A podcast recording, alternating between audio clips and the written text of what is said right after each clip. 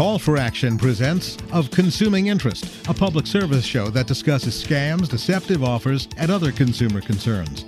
Here's the director of WJLA 7 Call for Action and your host, Shirley Rooker. Retirement may be just around the corner, perhaps you're there, or maybe it's a ways down the road. But there are things you need to consider. What do you need to do? How do you manage your finances? And how do you manage your new free time? Well, these are all questions that people need to take a hard look at before they take that big step. And we're going to talk to somebody who really knows. My guest today is Janet Bodnar. She's the former editor of Kiplinger's Personal Finance magazine. She is now the editor at large. She writes a couple of columns for them, and we'll discuss those in a little bit. And she's going to speak to us about her experience. She was at the magazine for a long time, she was the editor for eight years, and then decided to retire or let's say partly retire. I think she's got the perfect combination. Janet, welcome to Of Consuming Interest. Oh, thanks very much, Shirley. It, it really is exciting because I've known you for a long time. I'm a great admirer of your work. And knowing you, I'm sure you gave a lot of thought and planning into the fact that you were going to retire and figuring out what you were going to do next. And I think that one of the, the things that, that makes for a successful retirement, although goodness knows I'm only halfway there, I'm not there. I'm not there. anyway, is having something to do that interests you, that you have Right. a passion about. And I know that you, this is certainly what you do in terms of writing your columns. Um, so, anyway, let's just start out. Tell us how you made your own personal journey from a very important editor of a very personal, a very important financial magazine to transitioning and letting somebody else do the hard work and you take all the glory. That's how I like to look at it. right. well, you know, Shirley, it was something that, and I really think this is true. Um, and people often say this: you kind of know it when the time comes. You sort of know that this is is something that you want to do now. And for me, um, it was it was a, a number of things. First of all, I had been editor of the magazine for uh, eight years, and I felt like I had accomplished what I wanted to accomplish. That I had gotten the magazine to a place where it was, um, you know, I had a wonderful staff, uh, and uh, you know, it, it was at it was in a good place. You know, we were doing really good work for our subscribers, for our readers, and so it was it was time for me to to to kind of leave on a high, if you will, instead of waiting too long, you know. And so that was one uh, one big thing. Another thing was um, I started to have grandchildren. You know, I have three adult children, two of whom are married, one of whom is now engaged, and uh, suddenly I was having they were having little babies, and uh, you know, as a full time worker, uh, I really one of them was out of town, one of them was living in California, and uh, you know, it was just kind of tough to uh, to carve out time to visit uh, or to spend time with the kids when you're on a regular work schedule. And so I started to think, you know, okay, um, you know, this this is something that is worth thinking about. And then financially, we looked at the finances. My husband and I did, and we said, well, you know, this is something that you know we could we could handle, that we could manage. And so everything just seemed to um, to come together. And to the point that you made, you do really need to have um, something to retire to. You know, I, I just I've been writing this a column for the magazine called um, "Living in Retirement," and one of my readers said, you know, uh, one of the things that people had always told him was that you don't retire from something, you retire to something. And in my case, the retire to was that even though I was retiring as the you know chief editor of the magazine, I was um, asked uh, by my by the folks here at Kiplinger to continue writing for the magazine on a couple of themes, and one of which was living in retirement, since I'm now doing this, and another theme was uh, women and money because that's something that I had been writing about for the magazine for the last couple of years, and uh, it's kind of a niche interest that I have had uh, in the financial field. So anyway, I was asked if I would continue writing those columns, and I thought, well, this is great because you know I was very interested in writing writing those columns. I have an interest in both of those things.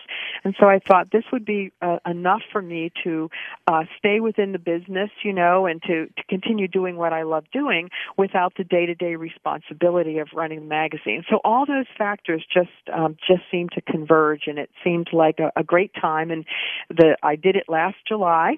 It's almost I'm coming up on a year, and and thus far the schedule has worked out very well.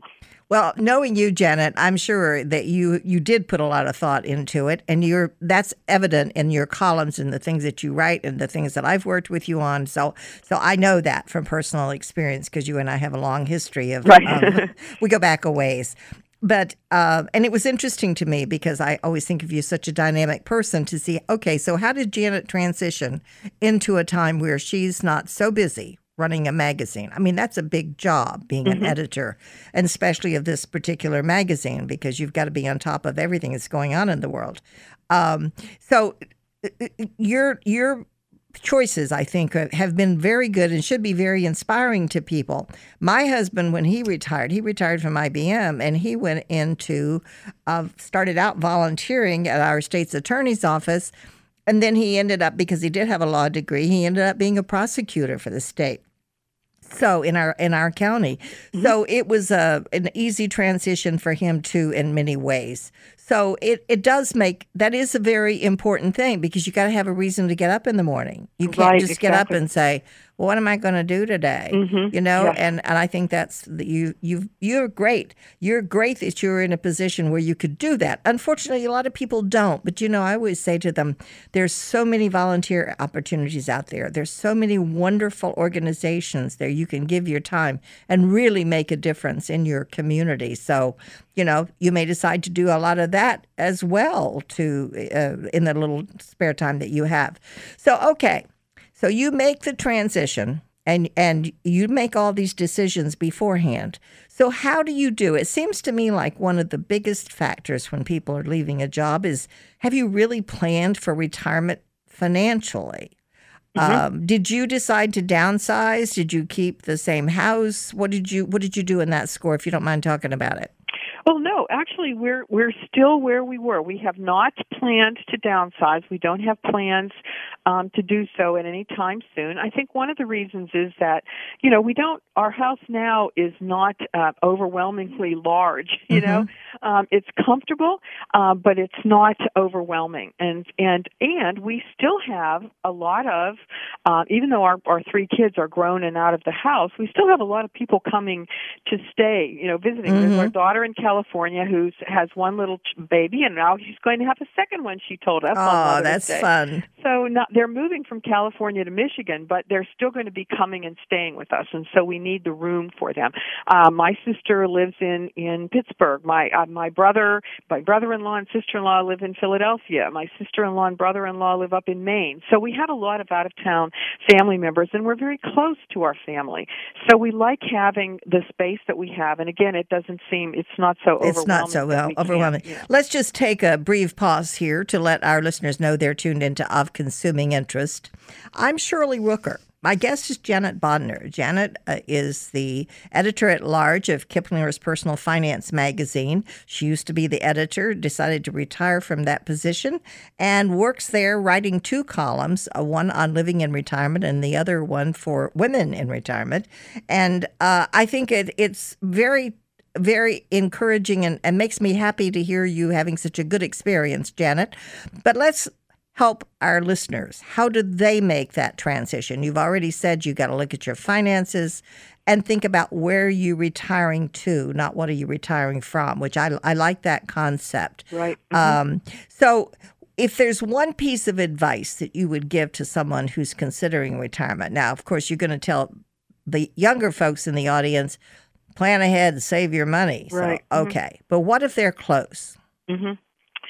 Well, I think you need to. Um, well, from a financial statement, another quote that that um, you know people have uh, said. Uh, my readers have told me. My readers have just responded to this living in retirement column in spades, and I get so much. Oh, that's lovely. Yes. You know, and well, they all, we're all going to be there someday. Right. Hopefully. Exactly. But Mhm. you know, but the thing is, I'm also hearing from people who are not quite there yet, but they're asking the same question that you just asked. You know, how do I know it's time? And you know, uh, from a financial um, uh, one of, from a financial standpoint, one of my readers wrote in and said, "Well, one quote I've always remembered is that it's time. You know, it's time to retire when you have enough and when you've had enough." that's wonderful. which is another you know i mean it really is is good i mean everybody who has written to me has said we have planned this out financially we know that we can do this and and this is one of the, several things have happened a lot of people still have traditional pen, pensions especially in this area you know where you have a lot of government employees. And so some people still have a traditional pension which they can they can rely on.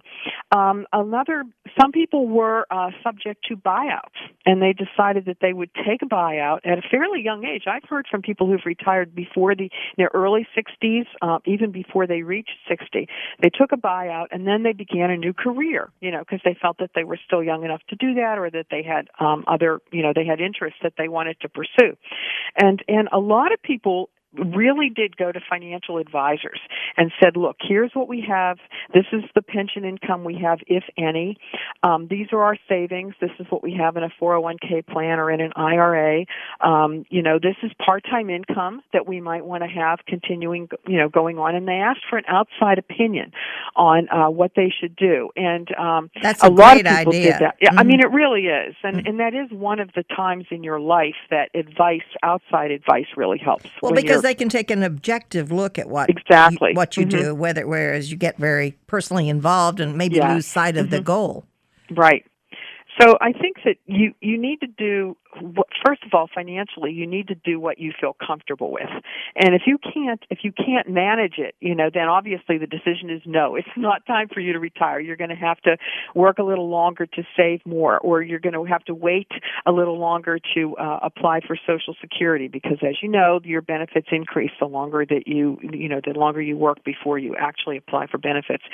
So, you know, the numbers may make the decision for you. And uh and if the decision is no, then the decision is no. And so you go from there. Now, if the decision is yes, financially you can do it, then, you know, you got to ask yourself some other questions. Again, what will I do with my time? And I just got something um another letter from reader. Readers are so wonderful. Um and the the gentleman said, uh, "I have a Sunday night rule uh, on retirement, and my Sunday night rule is this: How do you feel on Sunday night about going to work the next day? If you feel excited or if you feel upbeat about it, then it's not time for you to retire. If you feel like, oh my gosh, I'm going to have to drag myself in again, I'm going to have to face responsibilities that I don't want to shoulder anymore or I want to face a situation that, you know, I don't feel comfortable with, then, you know, that might be a good time for you to think about retiring. And so that's his Sunday night rule. I love that. That's Yeah. great. I mean, you know, people are terrific with Yeah. the way they think about these things. Well, and and determining what's right for you. I think Right, that is- exactly. And it's going to be very different from a very person personal- to person. It really is. Yeah, it's a very personal decision. You have to make that decision. What is what is the the right time for you? Okay, so the the people who retire, and and I think one of the joys of of being retired from my friends, and, and my husband and I travel a lot because I do have flexibility in what I do.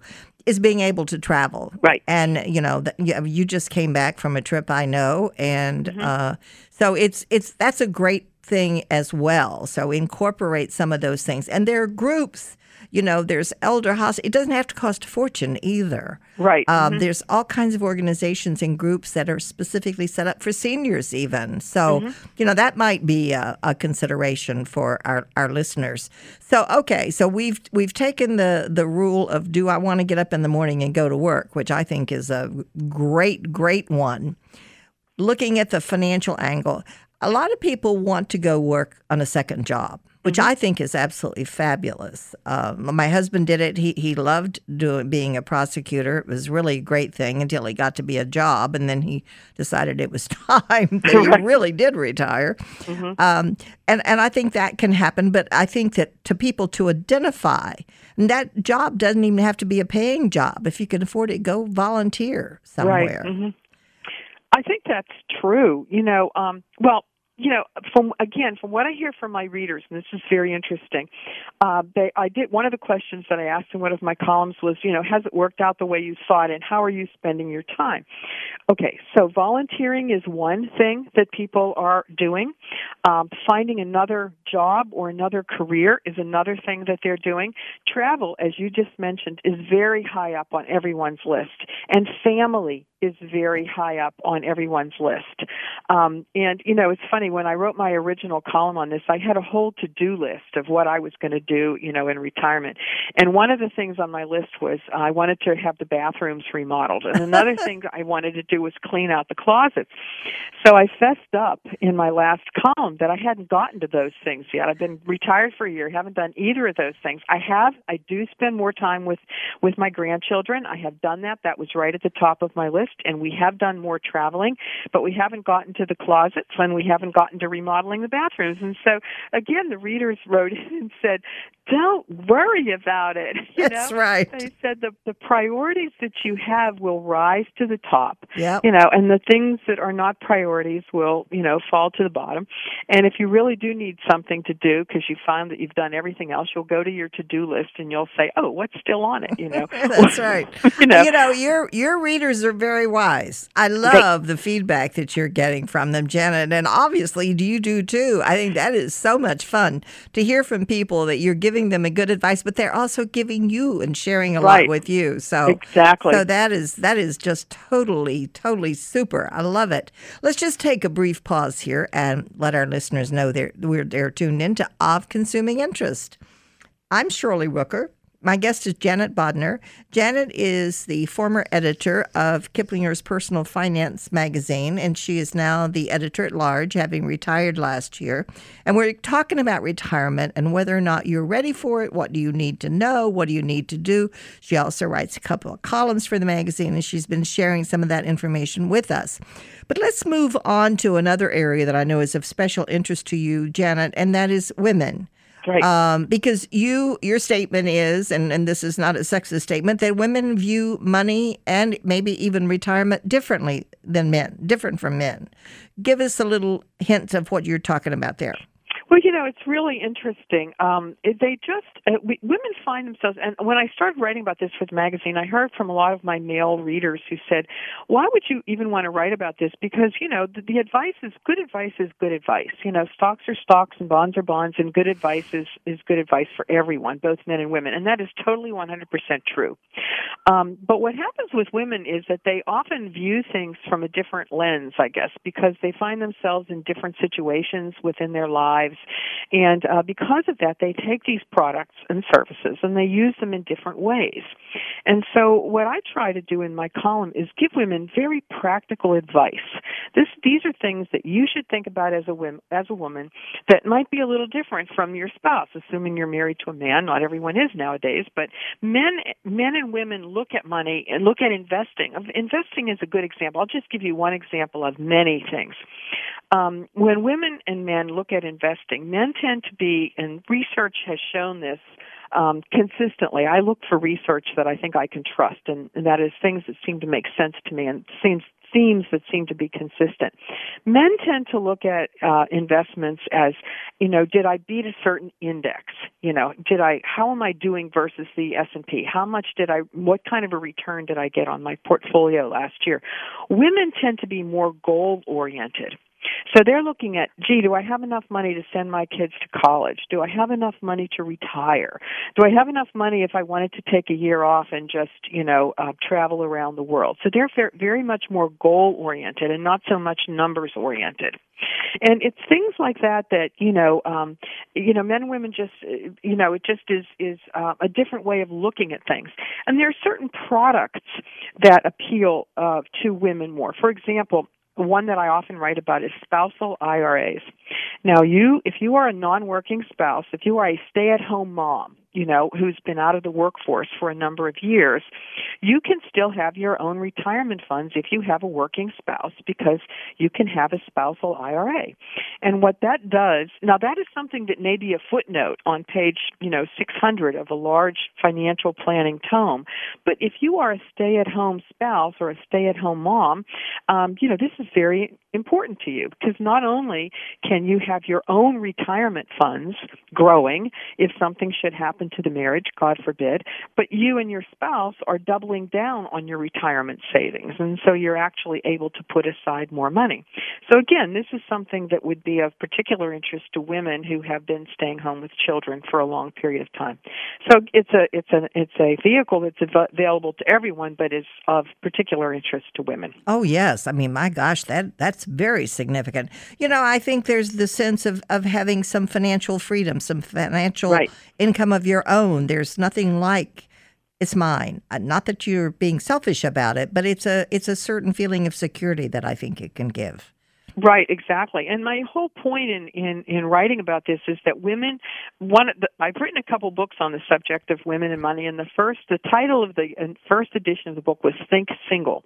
And that had nothing to do with marital status, but just the way of, of thinking independently, what you just said about your money. So that if at any point in your life, regardless of your marital status, you would feel comfortable managing money, you know, you would feel comfortable investing your money or planning for your retirement so that you're not really depending on someone else to do this for you.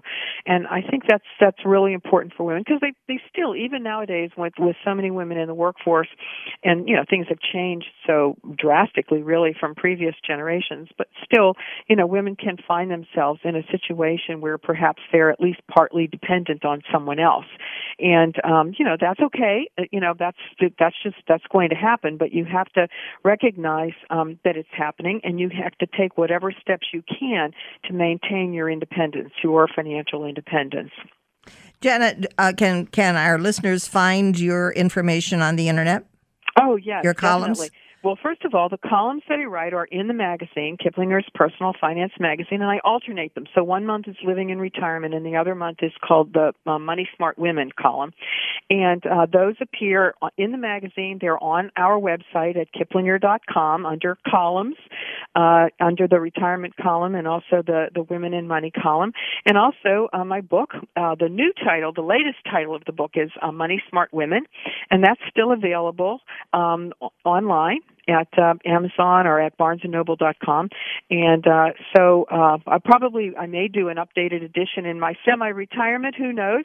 But you know, that, but don't make that go along with the cleaning out the closets. Janet. Right, exactly. I'm not sure I want to tackle that yet. But the advice is still it totally the numbers. You know, are the numbers of course change every year, but the advice I think is is uh, timeless. You know, and it really is good advice for people, for women in particular, on how to maintain their independence and what they need to do one last, got about 30, 40 seconds. What would you say to to anyone who's listening? Oh my gosh, where do I even retire start? and enjoy it? Oh, definitely. I would say start planning you know, start, if you're talking about retirement, you know, start thinking about it a few years before you might actually do it. Because, it, you know, it takes some time. And that's you know, even if you have already resolved the financial issues. Right, exactly. This is your life planning that you're talking yes, about. You, you need to know, I, I think that the biggest fear is that the big old empty you know you get up one morning and you got nothing to do you know and some actually some of my readers have told me that's okay with them. They get up in the morning and every day is a new day and they do something new and that's fine. But you need to know what your own personality is. Some people thrive on that kind of you know open ended uh time we can do whatever i want and some people really need a schedule. So you got to know yeah. where you are because you're not really going to change that much when you retire. No. So that's know. right. You're going to have that same personality. Well my, right, hu- exactly. my husband my husband is so funny. He says, "Well, I, when people ask him what he does, he says, "Well, I don't do anything, and I don't start that until noon." so which is so far, which is so far from the truth. but, but I love the thought behind right, it. exactly. So anyway, Janet, it's been such a treat to have you on, and I I'm sure that our listeners have gained some insight and some joy just talking about some of the things that you're doing. So thank you so much. You've been listening to Of Consuming Interest right here in Federal News Radio 1500 AM. My guest has been Janet Bodnar. She is the editor at large of Kiplinger's Personal Finance magazine. She's their former editor. She is retired, semi retired, semi retired, Janet. Thank you again. This is Shirley Rooker. You can reach me at shirley at callforaction.org.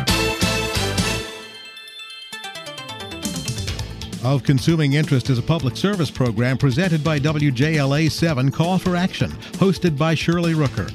Call for Action is an international nonprofit network of hotlines which offer free and confidential assistance.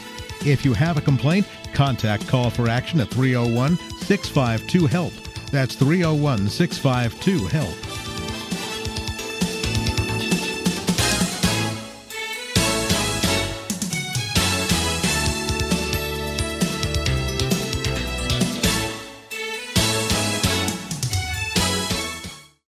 Your best every day, you need proven quality sleep every night. Science proves your best sleep is vital to your mental, emotional, and physical health. And that's where the sleep number bed comes in. And let me tell you, ever since I've had it, my sleep IQ score is just going higher and higher. And did you know 8 out of 10 couples say that one of them sleeps too hot or too cold? Science tells us regulating your sleep temperature leads to higher quality sleep. For many couples, temperature struggles are a real challenge. So here are some tips to help you both sleep just right. Look for beds designed with temperature benefits such as the new Sleep Number Climate 360 smart bed that actively warms and cools each side so you both sleep blissfully comfortable. And now save 40% on the Sleep Number 360 Special Edition smart bed. Plus, special financing for a limited time only at Sleep Number stores or sleepnumber.com slash podcast one. Sleep Number, the official sleep and wellness partner of the National Football League. Subject to credit approval, minimum monthly payments required. See sleepnumber.com for details.